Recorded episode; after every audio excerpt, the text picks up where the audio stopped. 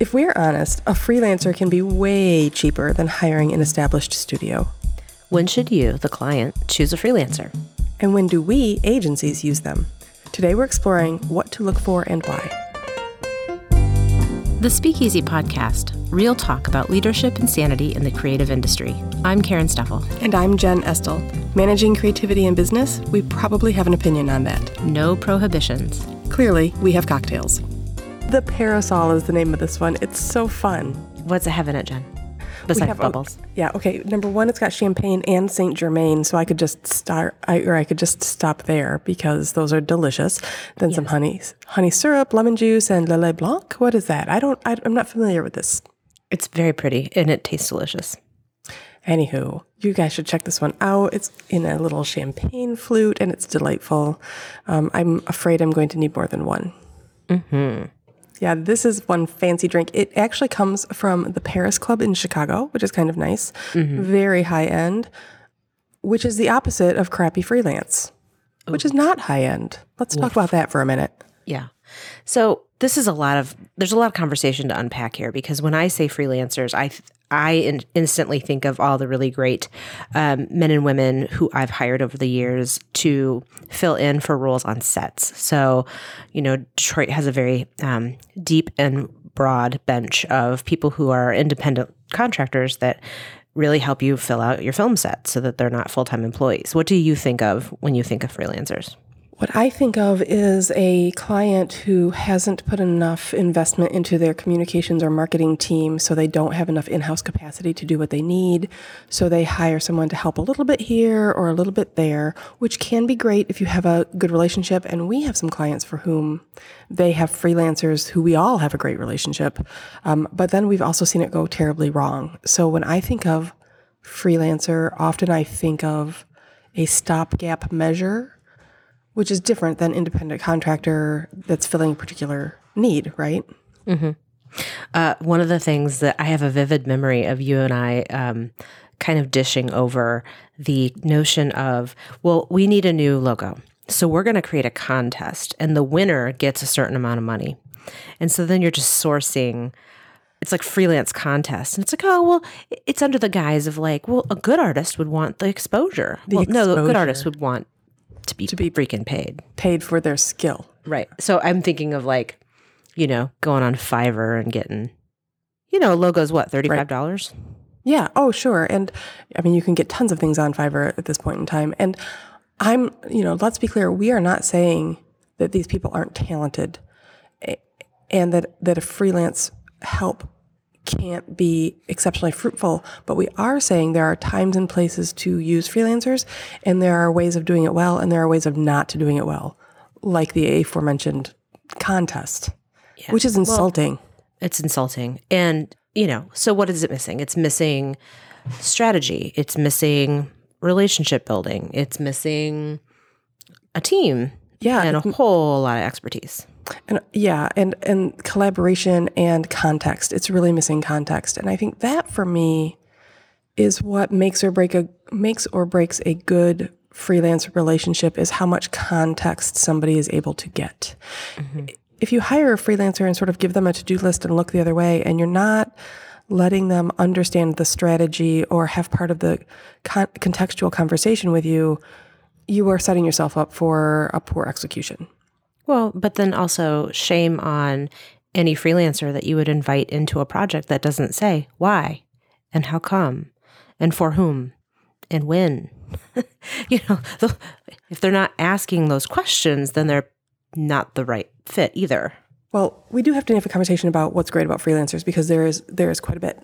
Um, but something to look for for sure is how much experience are you are you hiring? So we have a freelance talent that we use who he has a deep set of experience. He's very efficient, um, takes direction really well because he's got years of experience behind him. And I know that he's going to, going to be technically accurate and friendly and communicate appropriately and understand how to do the wraparound parts of a project, which is different than a freelancer who's maybe got less experience, doesn't know how to run the business end of their project, doesn't know what a final deliverable should look like. So when you choose a freelancer, you really have to think farther than the task that you think you're hiring for, whether that be being a grip or designing a brochure. It's those wraparound skills that I think really make or break a freelance relationship. Yeah, absolutely. And you know, it, it's it's not only what the deliverable is, but it's how they do the business. Are you going to have how many hours are you going to have to put into managing that person? And if you're let's say it's one of your clients who needs to bring in a couple, does it really make sense for your client to have three different freelancers working on a project rather than just hiring an agency to do the work? Right. Or or have three different freelancers work on three different projects that in the end don't look cohesive on the table together. Yep. So, and, and I see a lot of people making that mistake. And, and the other mistake that I see on the client side is bringing in a freelancer when you don't have the capability to direct them.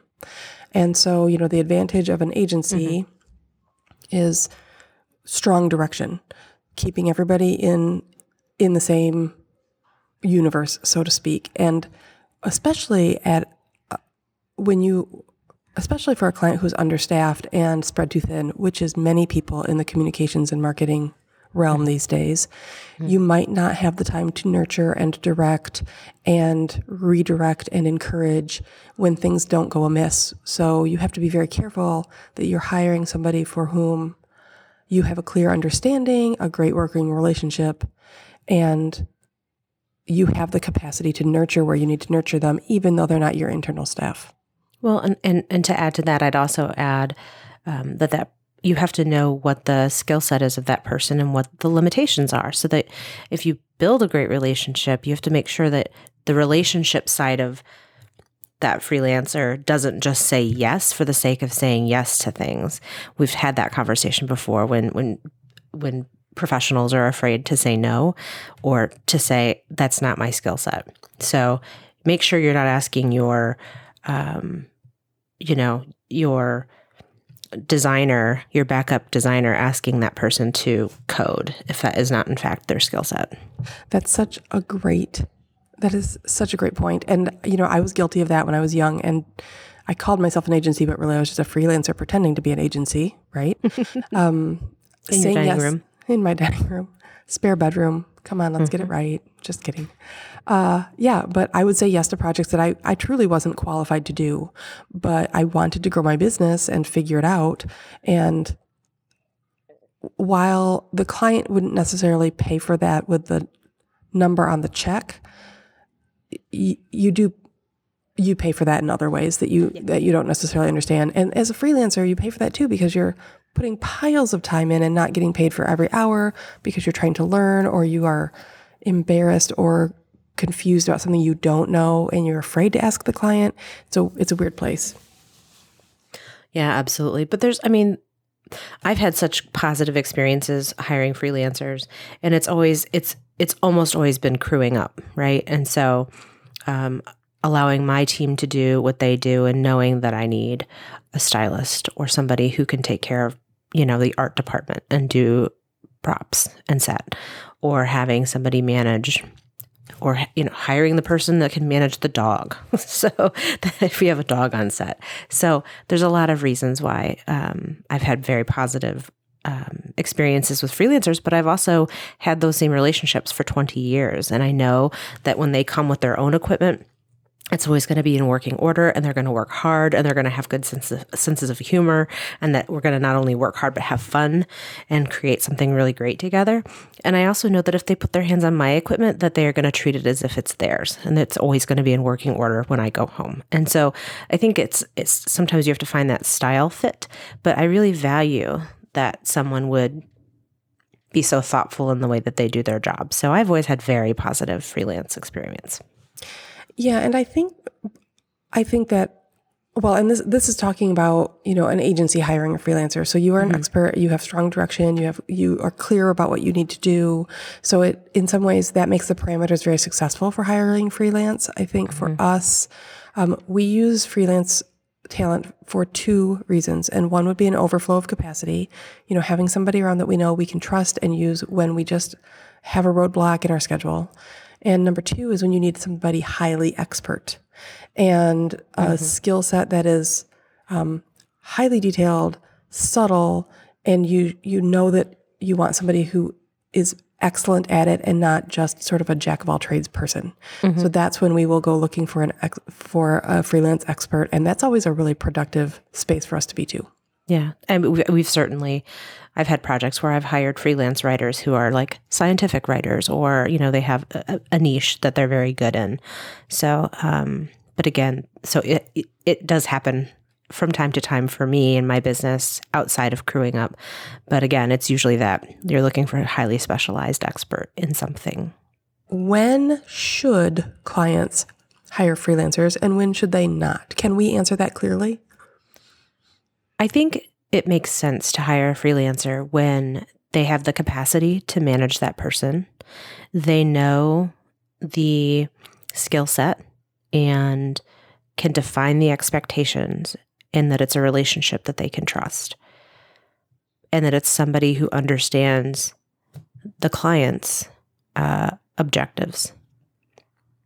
So it's worth it for a freelancer to have enough relationship to really understand what the client is about and what they're trying to accomplish rather than just come in and make a thing and walk and walk away.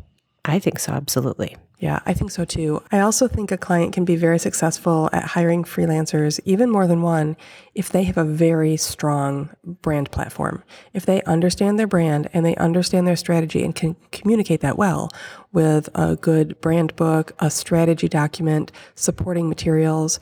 So a visual artist doesn't have to guess and a writer doesn't have to guess at tone of voice or something along those lines. So if you feel like you have a very strong brand with the tools to pass it to a new person successfully, you can probably be pretty successful in a freelance exchange. If your brand is lacking that structure, I think you have to work a little harder at finding a fit, and a freelancer might not be it. And then how about when not to hire a freelancer for clients? Is it just the opposite of all those things? In some ways, it's the opposite of all those things. I, I think oftentimes we, because of the type of client we work with, we see very small marketing and communications departments. And so the marketing or the comms person is asked to be master of many things. So you're doing public relations and social media, and you're managing the website, and you're managing collateral. And that's a lot for one human. And it's you you could be a magical human and that's still four job descriptions and I haven't even listed them all. If that's you and what you need is a little of this and a little of that and a little of that thing over there, an agency might be a really good fit because while it's a little more expensive, you're getting a dozen brains, you're getting a dozen skill sets. So you could get just a little bit of a highly polished writer and just a little bit of a director and just a little bit of a brand designer and be getting expert level things in lots of different categories. That's, I think, when you should look at the at, at, at choosing an agency rather than a freelancer. On my side of the industry, I think it makes a lot of sense to, as a client or a prospective client, to educate yourself a little bit about what are some of the business practices um, of that freelancer. So, for example, if you're going to make an investment in video or animation, how do, and especially if you're going to build a library of things as part of your marketing tactics, then how do you know that your assets that you're investing in are safe? How do you know that there's infrastructure there so that if there's a revision in a year or six months, that those assets will still exist and be able to to be leveraged again? Um, so I think just understanding because a lot of freelancers just put stuff on hard drives and then stick it on a shelf, and that's uh, haphazard. It's uh, you know you're just playing roulette with when that drive's going to fail because um, they have moving parts and their heads will crash. Even solid state, it's you know you have to have redundant backups. So a lot of freelancers can't afford the infrastructure that it takes to make sure that you're protecting people's data. Um, but then also, I think um, if if you're hiring a freelancer just because you need a one-off, that might make sense. But unless you can articulate the strategy, unless you know all of the things, then you're not hiring someone who can almost become internal to your brand and understand the why behind the creation and understand how to add in those nuances that will make the um, the final deliverable even more effective. That makes so much sense. And especially in your industry, to me, it is a highly technical, highly skilled industry. And if you're not comfortable with the ins and outs of that and the language and what to even ask for when you want an end result, you might be better off with an agency because they, they can do the nurturing and the client management and, and the, the teaching along with doing the project at hand, right? Yeah, I think that I think that people in general feel like um, how videos get put together feels a bit mysterious, and if you don't know what that is, and you don't, then you don't know what you don't know. It, it can feel very, um, you can feel very vulnerable spending, you know, a chunk of change on a on a on a video, and so you have to make sure that. Um, you're working with somebody, hopefully a firm that's able to kind of educate you and walk you through that process so that you feel confident in what you're investing in. So, long story short, I think that there's a place for freelancers both on the agency side and on the client side. But I think there's a um, matrix of questions you should ask yourself before you decide if that's right or wrong and if it's going to suit you long term. I love that. That's a perfect wrap up. Perfect. You know what, what I don't need a matrix of questions for? Tell me to to find out if I want another parasol because that was delicious. I know, and it was pretty easy. You know, shake it for ten seconds and call it good. I it was just top it with some champagne. Love it. Yum. Want to contribute to our conversation? Reach out to us on social media at Easy Underground or head over to our website, thespeakeasypodcast.com. A friend, an advocate, and a fierce feminist, Barb Byrum has been fighting for the residents of Michigan as long as we can remember.